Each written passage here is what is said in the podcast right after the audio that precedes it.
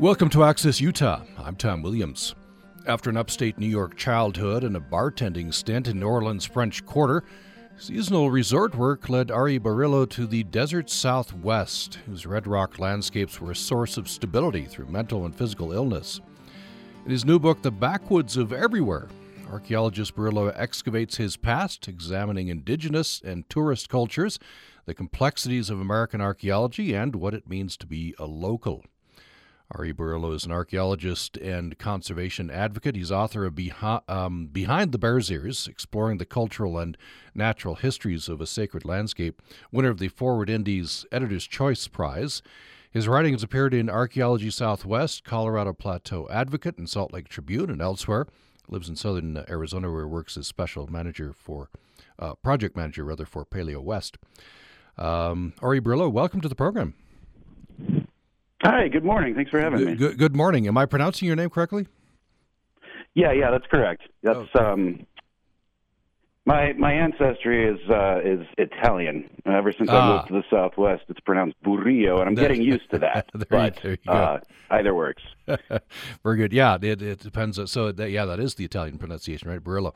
Um, I, I'll mention here at the beginning, I'll mention throughout the hour as well that uh, R.E. Burrillo will be headlining the following events. Uh, so, this Friday at 7.30 p.m., the Book Bungalow in St. George. Saturday at 7 p.m. at Ken Sanders at the Leonardo in Salt Lake City. And then the following week, Saturday, July 30th, 7:30 p.m. at the Robbers Roost in Torrey. That one presented by the Entrada Institute. So, opportunities for you to interact with uh, R.E. Burrillo about his uh, new book, um, which is the backwoods of of everywhere. Um, so, you were born and raised in upstate New York. Understand what? Uh, where about? I'm from uh originally I'm from the the Binghamton area, so just south of Syracuse, right near the uh right near the Pennsylvania border. Then, as um, as a teenager, you went to New Orleans. Why? Why New Orleans? About as concisely as I can put it, it was as far away, both geographically and culturally, as I could get from where I grew up without actually leaving the country. Mm-hmm. Yeah, and it, uh, it seems like it would be. Did you find it so? I did indeed. Yeah, I uh, boy, it was culture shock. Really, uh, the weather obviously is is, is quite different, but uh, the the diversity of of individuals, culture, music, food, everything, um, architecture, you name it. It's it's just it's night and day. But you, I'm skipping ahead a little bit here in the in the story. We'll loop back. Um, at a certain point, you you found um, that uh, no, I'm not a local in New Orleans, right? Um, although there were some things that fit. And in fact, when you went back to upstate New York, you you found out I don't think I'm a local here either.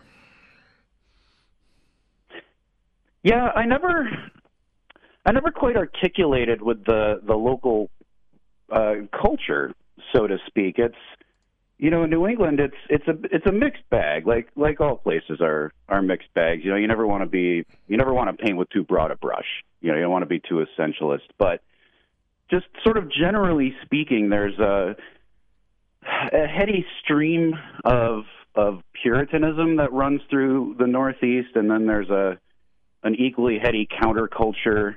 So it's the place where you find, you know, a tremendous amount of that uh, sort of leftover pilgrim work ethic on one side of the street, and the sort of uh, angry opposite of that, the you know, the Woodstock culture on the other side of the street. And I never really sat well with either of them. Um, you, I'm just going to read this um, from the book. This is R.E. Burrillo. Um, you say you can't be a local everywhere. Um, it'll occasionally take a long time, a lifetime even, to find one's true home. Then you go on to say, anyway, what does being local even mean? I've spent long hours obsessing over this question. So, do you have to be born there? Do you have to love the place? Does the place have to love you back? Um, as we get into that discussion about local, which you know, it's a thread that runs through the, the whole book, wh- what does it mean to be local? You know, I'm honestly still trying to figure that out. Uh, it's because so often it's it's as a word it becomes um, uh, more of a tool when when people if if someone self-identifies as a tool or as a local quite often they're doing it in a way as to uh, set up an opposition. You know i'm a local here as opposed to these newcomers or i'm a local here as opposed to these tourists or you know what i mean? It's an oppositional uh, or a contrasting position as far as its actual definition i've been chasing it for years and uh, the closest I can come is when you and a place feel really comfortable with each other. Like you, you know what I mean? Like you wear it like a glove. Mm. Yeah, that that seems to that seems to fit. No pun intended, I guess, um, or maybe intended at this point. So yeah, that oppositional uh, thing resonates uh, here. I don't know about Arizona. Here in, in Utah, it's it's it's often set up as uh, those Californians uh, coming in. We're local, right? They don't understand. Yeah, and that's well, and I, I I did my graduate school program there. I've actually at this point I've lived in Utah uh, more than I've lived in Arizona for at least for the past decade or so. Um, and yeah, and I remember seeing it there. I remember uh, when I was in Colorado, that oppositional uh, position, especially in the mountain towns, was it was Texas you know these rich people from Texas come here and buy these houses. They don't understand the local culture. The, they don't know the local animals and so on. Or you know we're better. And yeah, and I don't I don't really like how the term is used. I think it to a certain extent, and not to be hyperbolic, I think it's been weaponized. Mm-hmm. Yeah, you're right about that, and I mean we all resonate with that. We've all seen examples and experienced examples of of that. Often environmental fights, right? The um, ironically, uh, the big conglomerate comes in and says we're serving the locals, especially we're going to improve the local economy. Yeah, yeah, exactly, and that's you know I touch on that a little bit in the book. I remember it in in Southeast Utah, the uh, the fights, the ongoing fights over the White uh, White Mesa uranium mill. Where you know we're we're looking out for the locals, we care about the locals, we only think about the locals and it's a company based in Canada that I mean, after securing uh, the continuation of their contract through the Trump administration, turned around and laid off a third of their workforce just because profits weren't high enough. Like they don't, I mean, they don't care about locals. It's just a word. It's a word they use. Mm. I've seen the same thing in northern Arizona. You know, these uh, there's a, an ongoing fight over the use of reclaimed water in northern Arizona because, as a result of numerous factors, but climate change being the primary one. The snowpack is going away. So it's difficult to have things like a ski resort in Arizona, obviously. And so there's this ongoing battle over the use of reclaimed water to make uh, snow on these peaks that are sacred to indigenous people. And the, the the pro snowmaking argument is always local. It's local jobs, local culture, local this and local that. It's owned by a conglomerate out of Colorado. And most of the people who go there, most of that money changes hands. It's people from Phoenix, from southern Arizona, just using the place for the weekend. Hmm. It's all, it's smoke and mirrors. It can be a powerful. I mean, it's proved to be a powerful argument um, that you know that that seems to work. At least to uh, you know when you go to the legislature and such, local, even though the company is owned in, like you say, in Canada or Colorado. Yeah, it is, and that's and and that's uh, really that's an unfortunate uh, reality of, of well, just just human beings. I mean, the fact is, you can't blame. I don't think you can blame the average person for hearing a message like that and and thinking, you know, at least someone's looking out for me. At least mm-hmm. someone's thinking about of me. Mm-hmm. Whether it's genuine or not, that's that's a follow up question. I think more people need to ask. But I do understand the appeal mm-hmm. because so often people feel forgotten, especially in our society, and it's it's pretty easy to tap into that. Well, as we've seen, uh, you know, Mr. Trump certainly tapped in. He he called the, you know, the forgotten the forgotten men, right? Yeah, right. And they you know refer to uh, the uh, Middle America essentially as flyover states, and you know that's it's the, the coasts only care about each other, and so on and so forth. And yeah, exactly. It's it's it, it's something that's I'm not going to say it's easy to tap into, um, but it's easy to utilize once you've tapped into it. Mm-hmm. By the way, reclaimed water. Uh, uh, that's a euphemism, right? It is. It's an it's an official euphemism. Um, it's the treated uh, treated wastewater or effluent. Um, in this particular case, from the from the city of Flagstaff, to make uh, to make fake snow for you know for this this ski resort. And I should say, some of the science looks pretty confident. Uh, I haven't, uh, you know, I, I don't do that sort of science. So re- reading some of these reports it, it really does. In some cases, it seems like it's perfectly safe. It's not bad for the environment, um, but the water is totally treated. I've, I've read other studies that contradict that, so I'm not really sure where I land. But we are in a drought, and it's the worst one in about 1,200 years. So my question is, if you know, if if doing this practice is unsafe for the environment, we shouldn't do it. Mm. If the practice is totally safe, should we be wasting the water? Like I don't see how it benefits us in either in either side. But anyway. Mm. Um, by the way, in, in that particular fight, um, as you write about this, uh, indigenous uh, people were were opposed, I guess, for a whole range of reasons, to this ski resort, you know, reclaimed water. Yeah, and I should clarify um, because that raises a good point. It not, you know, I don't, I don't want to again paint with too broad a brush. Um, I've I've met and spoken to indigenous individuals uh, and their entire communities who are uh, not opposed to it. That they they see the benefits outweighing, um, you know, outweighing the detriments. They're outnumbered, as far as I can see, vastly outnumbered. Uh, but it is, you know, it is true that it, we we can't say, you know, it just didn't sort of big bold words indigenous people oppose the following. That's you know they're they're people they've got their own individual agency and it's the same with the bears ears fight. I've talked to indigenous people who think that the monument's a horrible idea. But in general um, statistically speaking it's mostly it, seems that uh, numerically that indigenous groups and especially indigenous activist groups are lined up firmly against the existence of the ski resort and especially of using reclaimed water. Mm-hmm. So similar with Bears Ears, uh, the majority of indigenous uh, people in favor, some opposed. Uh, based on, on, on just my limited uh, personal experience, the groups that I've worked with, people I've talked to, um, I would say yes. There's officially, in the case of Bears Ears, I'm not sure what the numbers are in the case of Snowbowl, but in Bears Ears, officially there are five tribes: the Zuni, the uh, Hopi, Navajo Nation, the Uinta Ute, and the Ute Mountain Ute. But unofficially, or well, I guess this is officially, but by an extension of that, they represent, last I checked, about 26 different tribes who simply don't have the money or the resources to be on the forefront of that fight, but have, you know, have signed off and said, you guys represent us too. So it's a huge consortium. And the voices that I've seen oppose it one or two chapter houses, uh, a number of LDS individuals in and around the Aneth community, and not not many, not a lot. So they're there, but it seems like the numbers are pretty strongly on the pro side in that case. Mm.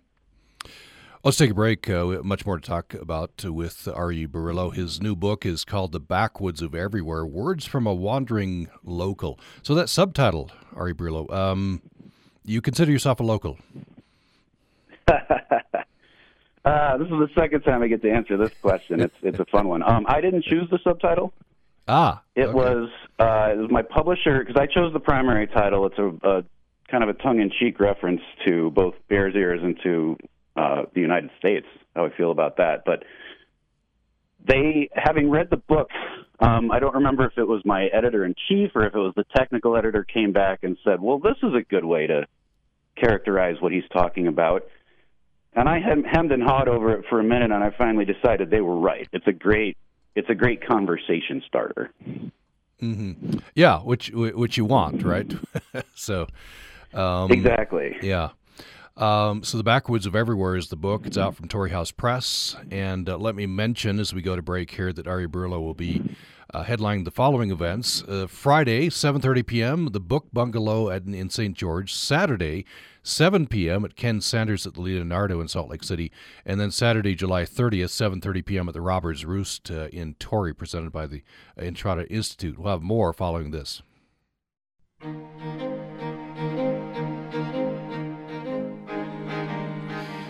You're listening to Access Utah. I'm Tom Williams. We're talking with the writer R.E. Burrillo. His new book is The Backwoods of Everywhere. Subtitle is Words from a Wandering Local. The book is out from uh, Torrey House Press, and uh, you can interact with uh, R.E. Burrillo uh, at the following events. Uh, Friday, 7:30 p.m., the Book Bungalow in St. George. Saturday, 7 p.m., Ken Sanders at the Leonardo in Salt Lake City, and then Saturday, July 30th, uh, 7.30 p.m. at the Robbers Roost in Torrey, presented by the Entrada Institute. So R.E. Burrillo, uh, um, uh, yeah, go ahead. Hey, uh, yeah, sorry. Before we go on, actually, I need to clarify something um, that mm-hmm. that only popped up just recently. Ah. Uh, and I apologize for that, but the actually the Ken Sanders uh, the Leonardo event in Salt Lake City has been uh, paused as ah. a result of the the newly spiking COVID nineteen cases. So it will be taking place, but it's actually uh, it's going to be delayed to a later date. Okay. The others are still on. Okay, thanks for that note. And uh, yeah, sorry to hear about that. I, kn- I know cases are just spiking. It's uh, it's it's, it's, it's insane. Yeah, yeah, where I live right now in Maricopa County, it's it's almost as bad as it was in March 2020. Mm-hmm. It's, it's frankly unbelievable. Uh, and yet our response is very different. It, it's almost as if we're all done and they're just kind of ignoring it. I don't know how it is in Maricopa County. Uh, largely, yeah, largely. It's and and I think that might be for uh, a lot of us, especially in a position where you're interacting with the public. It's it's quite frustrating um, to see that people just shrug and go, "Yeah, we don't care about that. It's old news," and it's old news that's still killing people. You know, I want people to to really uh, you know bear that in mind, but more and more they're just not. Yeah. Okay, uh, duly noted, and hopefully um, that'll be rescheduled, and uh, we'll we'll get the word out once it is uh, rescheduled. Uh, so we're talking about what it means to be local. You also talk about, and it's important to bring this up when you talk about local. You talk about what it means to be indigenous. What what's that's different, of course. What uh, what does it mean to be indigenous? Indigenous, uh, at least from an anthropological perspective, um, uh, with regard specifically to, well, not specifically, in fact, to human beings, um, but just more in general terms, biological and behavioral terms, it's indigenous is, is the state in which the individual or the organism and the environment uh, have actually shaped each other. And it's it often takes a long time, and at the, the level of the species, it can take thousands or even millions of years. Uh, at the level of the of the subspecies, or at the level of the local community, um, you know, the human level, it can take uh, dozens or hundreds of generations. But it's a matter of you know you and the environment syncing uh, or being so closely articulated that that you you have to a, a very noticeable degree actually shaped one another. And some of the examples I mentioned um, include individuals living in the Andes in South America, or people, you know, the Sherpa cultures living uh, way up on the Tibetan plateau, have enlarged lungs. They have much higher density of hemoglobin in their blood that allows them to live in a place that's so high where the air is so thin I don't have either of those things. So whether or not I like the place, I'm uh, even if I live there, I feel comfortable enough to call myself local. I'll never be indigenous because the landscape just hasn't shaped me that way. Hmm. You give an example that really resonated with me about uh, bears. The, the, all all bears are you know you could say they're immigrants. You know many many many years ago. Uh, but you know, a, a, polar bear in the Rocky Mountains wouldn't work, and vice versa.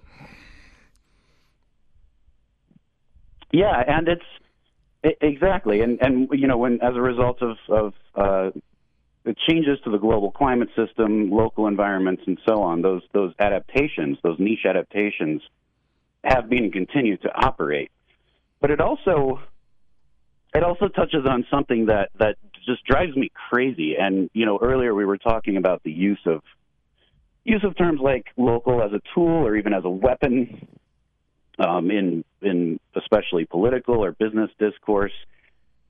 And this idea that you know everyone's an immigrant, everyone everyone migrated from somewhere, and even if we believe this, the latest science, and I believe the latest science, that our species seems to have originated uh, in Africa in the Pleistocene, and therefore everybody's a new arrival somewhere. We don't need to listen to these indigenous voices. You know, they just happen to get here earlier, and it's it's bunk. It's it totally flies in the face of the evidence, which is that you know certain communities that have lived someplace so long and have articulated so closely with the local environment that the two of them are are uh, intertwined in a way that more relative newcomers just just can't even touch.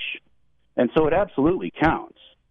And you know, it's and it's frustrating to see this uh, this dialogue running where you know people will say things like I read in a magazine that that Native Americans arrived here only 12 or 13,000 years ago, so they're new arrivals too. So why should we listen to them? Well, because they've been here long enough. Even if that's true, and I'm not certain that it is, but in any case, they've been here long enough that they and the environment reflect one another, and so it absolutely counts. And I, you know, I get frustrated when people use that uh, as an argument to cast those those sorts of, of perspectives aside. I want to read uh, just a little bit here uh, from your book, R.E. Burrillo, The Backwoods of Everywhere. So, uh, quoting R.E. Burrillo, conceived as a spectrum, indigenous would be uh, way out in the opposite end from tourist, settler, uh, from tourist. Settler or uh, colonist would be nearer tourist end. Local would fall a bit nearer indigenous end. You say right in the middle would be where I am, most of the time simultaneously home and lost. what do you mean by that? Uh, I have a, I have an unfortunately a, a, an unsettled spirit. I think um, I, when I was living in Zion National Park, working as a, a restaurant employee. This was before I even you know went back to school for for archaeology. Uh, I was there, and my roommate was this fellow Dave, who was from South Carolina, and we were just questioning each other. And how did we end up here?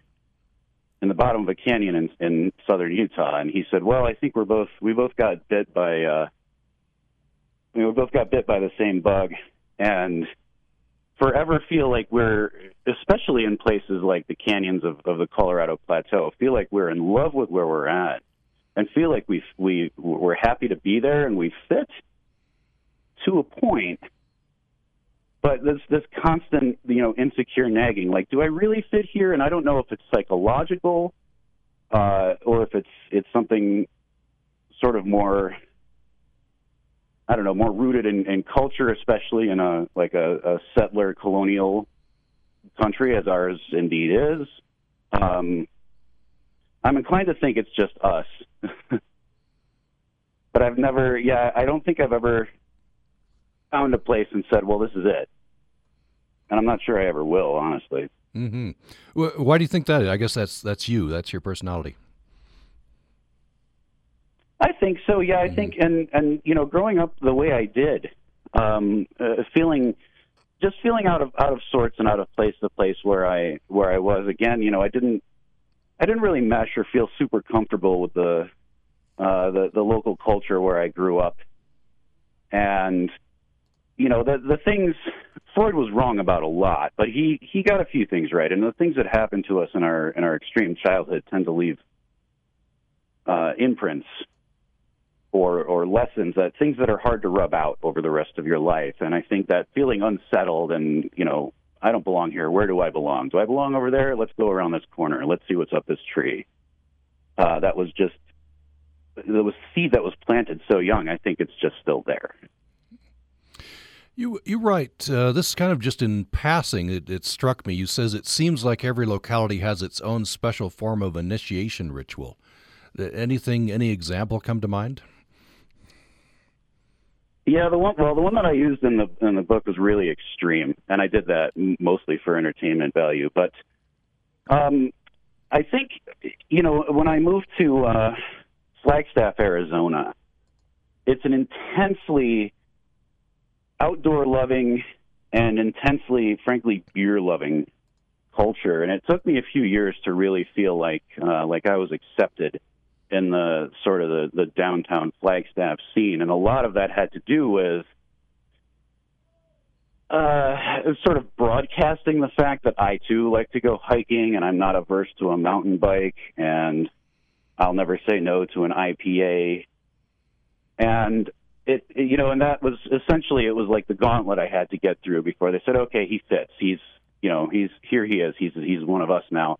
Whereas by contrast, um, when I was living in in New Orleans, it's not at least where I was living. Now it's a it's a diverse place, but the sort of the downtown, you know, the French Quarter scene it has this very like we don't care about fitness so much. We don't care about you know uh, uh, living a healthy lifestyle, that sort of thing. What we care about is is shutting the bar down, having you know, enjoying eating rich food, and more, you know, laissez le bon temps rouler, like more enjoy the moment of the life, and and not.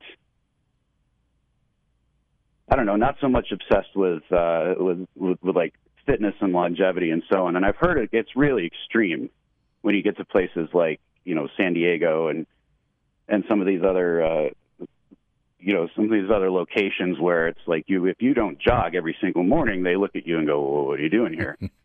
Um, so something like that. Mm-hmm. yeah that, that's interesting. That resonates as well. Uh, i guess every place has that right? Um, and it is as you said before um, it's uh, do you fit the place and does the place fit you? It's, i guess it's both yeah exactly exactly um, so you went uh, from New Orleans. You uh, you got into I guess it was seasonal work, right? Or in national parks. You did that. That brought you west, did it? Yeah, that was um, uh, that was the, the the the springboard, the catalyst, uh, the push, the kick. I'm not sure what the word there would be, but um, I was living in New Orleans and just really starting to feel super unsettled there uh, for reasons I touch on in in that particular book. I was introduced to the, uh, the the seasonal. I guess I should put this in quotes: the adventure lifestyle uh, by a friend of mine, a friend of my roommate who had spent ten years essentially living out of a backpack, and showed me. Uh, you know, it's it's remarkably easy, so easy, in fact, that I can't believe more people don't do it. But just you know, go. There's websites you can go to. You find a job. You know, working for guest services in a lodge in Glacier National Park, which is what I did, or you end up working, you know, a bartender or a porter a place in Yellowstone or a ski resort. And you show up and they say, here's where you work, that's where you sleep, here's the employee dining room. Try not to show up too hungover to work, and that's that. Like that's you know, and then you live at the Grand Canyon. And I thought, okay, I'll I'll get away. A lot of folks do this. Uh, college kids, it turns out, do this, you know, just for the summer and I thought, you know, I'll get away. I'll go and I'll spend a summer in Glacier National Park. I've never been west, never been to the mountains. I've never seen a grizzly bear. And I'll save some money and then maybe I'll go back to school in New Orleans. And boy, did that not happen. Mm-hmm. Um, it's it it became. I've known people who have been living that lifestyle now for like over 20 years. It becomes quite addictive. Like once you realize just how easy it is, now you have to give up things like having a permanent address unless you're privileged enough to own a house at home that somebody else is looking after, which of course I don't. Uh, it's tough to have a pet, et cetera, et cetera, because you're living in employee housing. But again, you show up at these places that are astonishing that, you know, people save money for years to go to the Grand Canyon. And, you know, you show up and they say, here's your bedding and you know this is when meals are served and uh, try to look presentable when you're working in the restaurant and that's your life and you're there every single day. And boy does it you get hooked on it. So i you know when i arrived and by the end of the um uh, when i arrived at the end of that first season in glacier i thought well that's that. I'm not i'm not going back to a normal life. And from there, I, you know, I found another gig. Just went straight to a, a ski resort in Colorado. From there to New Mexico, to Old Mexico, Texas, Alaska, Vermont, Oregon, and then ultimately Arizona and Utah. And that's where I got really into um, uh, Colorado Plateau history and cultures, and ended up doing what I'm doing now. You write about um, taking a train to Big Bend. Um, I'm just going to read this. Visions of sand and cactus and sun bleached cow skulls dancing in my head, and was subsequently struck, as everyone always is, by how arrestingly verdant the desert really is. True, the plants will all try to stab you, you say, but um, and, and, some people respond, you know, others don't. You're one of those that responded to this. Why, why do you think that is? I mean, you know, I'm not certain about that either. And that's another question that I've been that that's been rattling around in my head for I guess now for about 16, no, 17 years. Is uh, you know why it is that um, when I when I found this this place, this the the Southwest, it, it resonated with me so well. Coming as I do from upstate New York, coming as I do from a mixed ancestry like all Europeans, but seemingly mostly Italian, mostly northern, uh, northern European, Irish. You know, there's certainly no desert culture, and I, not that I believe in, you know, genetic determinism anyway. I think it's bunk, but but for some reason, it just it really really touched me. I think uh, I've I've struggled with depression off and on during my life, and I know that that increased levels of sunshine do wonderful things for people in terms of vitamin D, as long as you don't get too much sunshine. So that might be a factor. Uh, the seareness, the harshness of it, the big open spaces that make me feel comfortable. Uh, I think a lot of us, it really, especially coming from places that are very crowded. You know, upstate New York is not like New York, New York, where the buildings, you know, shoulder up against each other but it's still the, it's still the East. There are no really there are no public lands until you get out to these states. There's a few state parks here and there, but there aren't these big open spaces of, of Forest Service, BLM, et cetera, until you get out here. And I think that's you know that's a big factor as well. And in terms of uh, outside of, of the, the density of the, the, the plants, the variety of the, the plants and animals that I saw that were so fascinating to me, just this idea that there's these open spaces and you can go and you can explore them and no one's going to stop you, I think was a huge factor. I want to follow up with that public lands. I guess, you know, you grew up in the West and I speak for myself, having grown up in the West. Uh, you know, public lands to me to me means politics. You know, the, the endless fight over it. Um, but you know, and I, I, enjoy it. I enjoy getting out. I guess it's I take it for granted. Uh, coming from the east, I guess you you don't. You, this the public lands you can get out in, into them. Yeah, and that's it's it's a a, a tricky it's a tricky topic to, to, to really approach concisely because there are there are so many tendrils obviously, but just as a, a sort of a broad spectrum uh, compare and contrast, I would say folks that I know, uh, friends of mine, colleagues, I know another fellow that's actually from the same area I am, uh, who works as an archaeologist at Petrified Forest.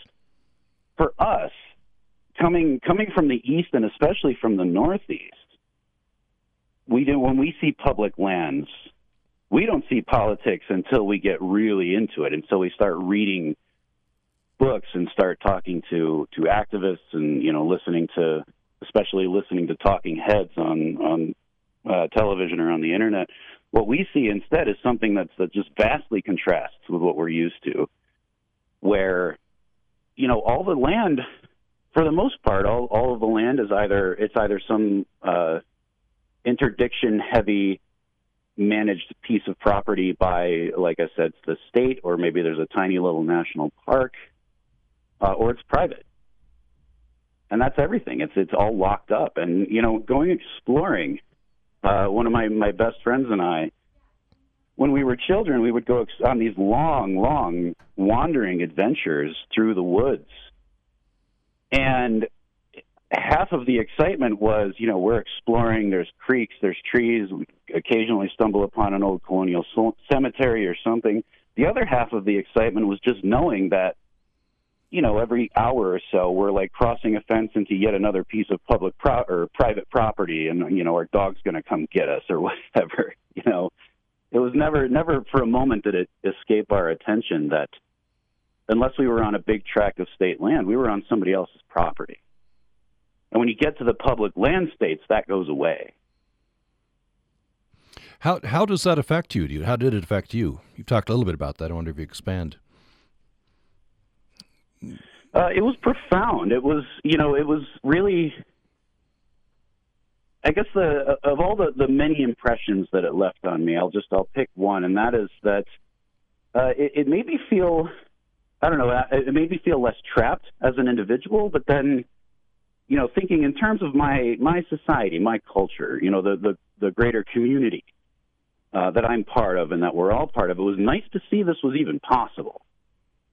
That this could still happen. You know, I remember reading uh, uh, "Walk in the Woods" by Bill Bryson, where he has a conversation with a fellow and you know they're talking about whether or not the Appalachian Trail is getting crowded and you know, by by American Davy Crockett, I can see my neighbor a mile off. He's too close. Sort of standards. Sure, you can argue that it is. From European standards, it's absolutely not. You know, there it's it's so densely developed over there that you know it, to get lost for days and especially for weeks in wilderness is just essentially a non-starter, at least in most of you know developed Europe. And and that conversation resonated with me because when I arrived in the West, and especially when I was in Alaska, you know, seeing these big, vast, wide open pieces of public land, it just it, it made me think, wow, you know, we're not we're not crowded shoulder to shoulder. We can have these places. We can we can still have uh, we can still have and preserve big big pieces of wilderness. Whether we do, uh, whether we treat it the right way, manage it the right way, whether we appreciate it enough, all those are are thorny follow up questions.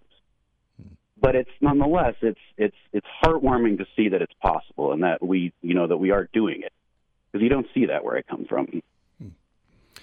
Let's take another break. We're talking with R.E. Burrillo. His latest book out now is The Backwoods of Everywhere uh, Words from a Wandering Local. It's out from Torrey House Press and uh, he'll be headlining uh, an event on Friday at the Book Bungalow in St. George, and then uh, uh following week, Saturday, July 30th, 7:30 p.m. at Robbers Roost uh, in Torrey, presented by the Entrada Institute. We'll have more following this break.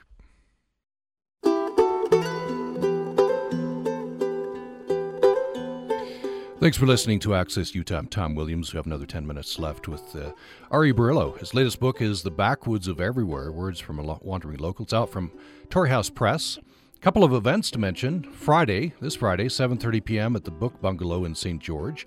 R.E. Burrillo will be uh, headlining that event. And uh, then the following week, Saturday, July 30th, 7.30 p.m. at the Robbers Roost in Torrey, presented by Entrada Institute. They'll reschedule that event at Ken Sanders at the Leonardo uh, when uh, I guess when COVID gets a little more manageable, and I hope that'll be soon. Um, so R.E. Burrillo, um, I'll, uh, let me just have you tell this just in brief. We'll we'll encourage people to go to the book and read the, this pulse pounding account your your encounter with a mountain lion. This is I mean you know no matter where you grow up or, or what you're doing um, that, that doesn't happen to many people. You talked about we talked about initiation rituals. Uh, this isn't a ritual, but it is kind of a searing experience. Uh, tell us about this in, in brief, and then what it what it did to you. Well, yeah. So I, uh, I'll try to keep it concise. I know we're down to about ten minutes, but I was so speaking of living, you know, living and working seasonally. Uh, I was in Big Bend National Park. I was a, still a restaurant employee at the time. I was a server, and there was a community event. So all of the the seasonal workers for both the the concessionaire and the park service were together at this community center um, down, somewhat ironically, in a place called Panther Junction, and you know, and there was a big dance, and there was uh, there was a, a girl that I was interested in, and she wandered off with someone else, and I got frustrated and borrowed my roommate's girlfriend's car to just drive back to the dormitories. And she said, "Yeah, sure, that's fine. We're to stay here and have fun. You go be grumpy." And I drove back, and it was the you know the, where Panther Junction splits off and heads up to the Chisos Mountains, where the employee uh, housing is. There was a a deer that scrambled in front of me, and I I slowed down considerably, and I was like, oh, I almost hit the deer. And then right behind it, this enormous, the first mountain lion I'd ever seen in my life. That's easily from tail, from nose to tail, longer than the car. Uh, I bumped it with her car, and it sort of scrambled off into the dark. And and you know, afterwards, I, I I'm sitting there, and my heart's pounding, and I think for some reason I thought maybe this this I guess is the best time to get out and make sure that I didn't damage the car. I don't know those thoughts that run through your head when when your when your heart's pounding and you're just you're not thinking straight. And so I got out and I went to the front of the car to look, and I didn't see any damage or anything. And then, you know, I turned and looked, and the cat had come back. Mm. At the time, I thought it came back to kill me. Um, in retrospect, it was probably just curious. It wanted to know, you know, what the heck had just happened to it. Uh, but there it was, just feet away from me, staring straight at me. And you know, within a few minutes, uh, some of the other employees, um, folks that worked in the kitchen, came up over the hill, and you know, blaring their music, and came up on us, and the cat just sort of disappeared. And I just, for years, this was in 2002 this occurred, and so now it's 20 years later, and still I think, well, what if that car hadn't come? What you know, what would have happened next? Um, but as a follow up to that, curiously enough, uh, when I was living in Salt Lake City, I went out to uh, I did some you know I, one of my rituals is I, I there are some some destinations I like to go night hiking.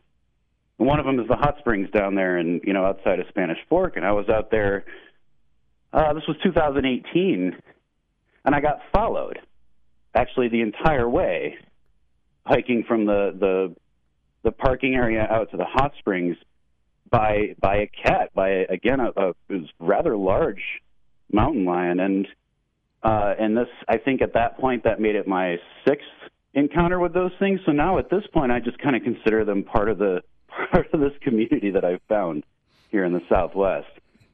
But boy, was it a shock the first time I saw one. Mm. Oh, that's amazing. That's uh, yeah, and you're you're you're in fact when you encounter the, the mountain lion out there on that road, you're you're crouched down because you're checking the front of the car, right? And, yeah. And so your your eyes are kind of level with the with the mountain lion, um, and your calculation is it's going to take me several seconds to you know run to the side of the car, get in, and, and by that time the the the, the uh, mountain lion could have attacked you. Um, and and and I through your mind is uh, make yourself big, right, kind of a thing. But you're crouched down, but you're paralyzed, which I think most of us would have been.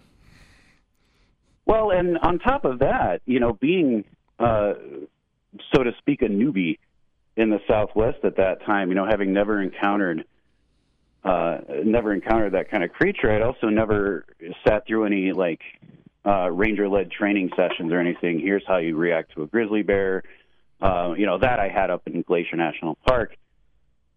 But I nobody had ever really told me how to behave around a giant cat. I grew up with cats. You know, I have two cats to this day, a pair of Siamese devils, and uh, you know, I had no idea. I think I would have just sat there frozen until either it decided what happened or again another car came on. Uh, but I, I really had no idea how to respond. And I even to this day I've heard varying accounts. Of, oh, look, you make big fight back and whatever, or you know, don't put up a fight; it'll get bored. Experts seem to go, you know, go round and round about that. What, what now? Having had uh, not encounters, maybe, but you said six experiences. What what's your advice uh, for? To... Um, uh, but my well, uh, based on my own encounters, um, there were a few when I was uh, doing archaeological survey for a company there in Salt Lake City, and just a number of them that I've encountered just out hiking, where I just turn and oh, there's a mountain lion, like it was hiding under uh, in Sedona, Arizona. One was hiding from the rain under a tree. I made a beeline for the same tree to get away from the the rain and didn't realize it was there, and it saw me, jumped up and ran the other way. Um, they know you're there. that's I guess the the the best piece of advice I could give is if you see one, it knows you're there. So it's totally aware of you. So if it hasn't attacked you, that means it probably won't or it isn't going to. They are absolutely aware of your presence. Mm-hmm. Um, whereas a grizzly bear, like they're bigger and lumbering and they're loud, like you can totally surprise a grizzly bear, and that's when, like, when they respond to that surprise, that's when they they freak out and they start swiping their paws. But it's extremely unlikely that a mountain lion isn't already 100% aware of you. So act on that knowledge. Mm-hmm. You know, act like it knows you're there. It's already decided what it's going to do. And if you're alive, you're probably going to be alive in 10 minutes. Mm-hmm. Yeah. Uh, finally, uh, just a couple minutes left, but I, I, was struck by this. This is uh, this is in the afterword uh, near the end of the book. Um, you're you've done a lot of writing about Bears Ears, right? You know, some scholarship, and uh, you you say it. I enjoyed this. You say you you know you, you have the scientific, and then you have the public facing and your training uh, kind of ingrains you in the in the scientific side. Um, so your friends in certain reports say you need to make a public version of this. Um, and you go on to say, I'll just quote this public scholarship is a conservation imperative. If people don't know what makes our public lands so special, they won't lift a finger to help protect them. But it's also a delicate balancing act. Give the public too much information, and those places turn into Disneyland. So I wonder if you just very briefly t- talk about that, that balancing act. Yeah, it's it's a nearly impossible one to get right, but I think we need to we need to keep trying because uh, on the one hand, and I'll just uh, it, I, I don't want to speak ill of the dead, um, but uh, David Roberts, lately departed, who uh, wrote and published a, a, book called In Search of the Old Ones about Cedar Mesa, um, really put it on the map. And when I met the man, you know, 20 years after that happened, he had a lot of regrets about that. Um, I know that Edward Abbey's been given a lot of crap for, you know, publishing books that say Arches is so cool because nobody's here, and then suddenly a bunch of people are there.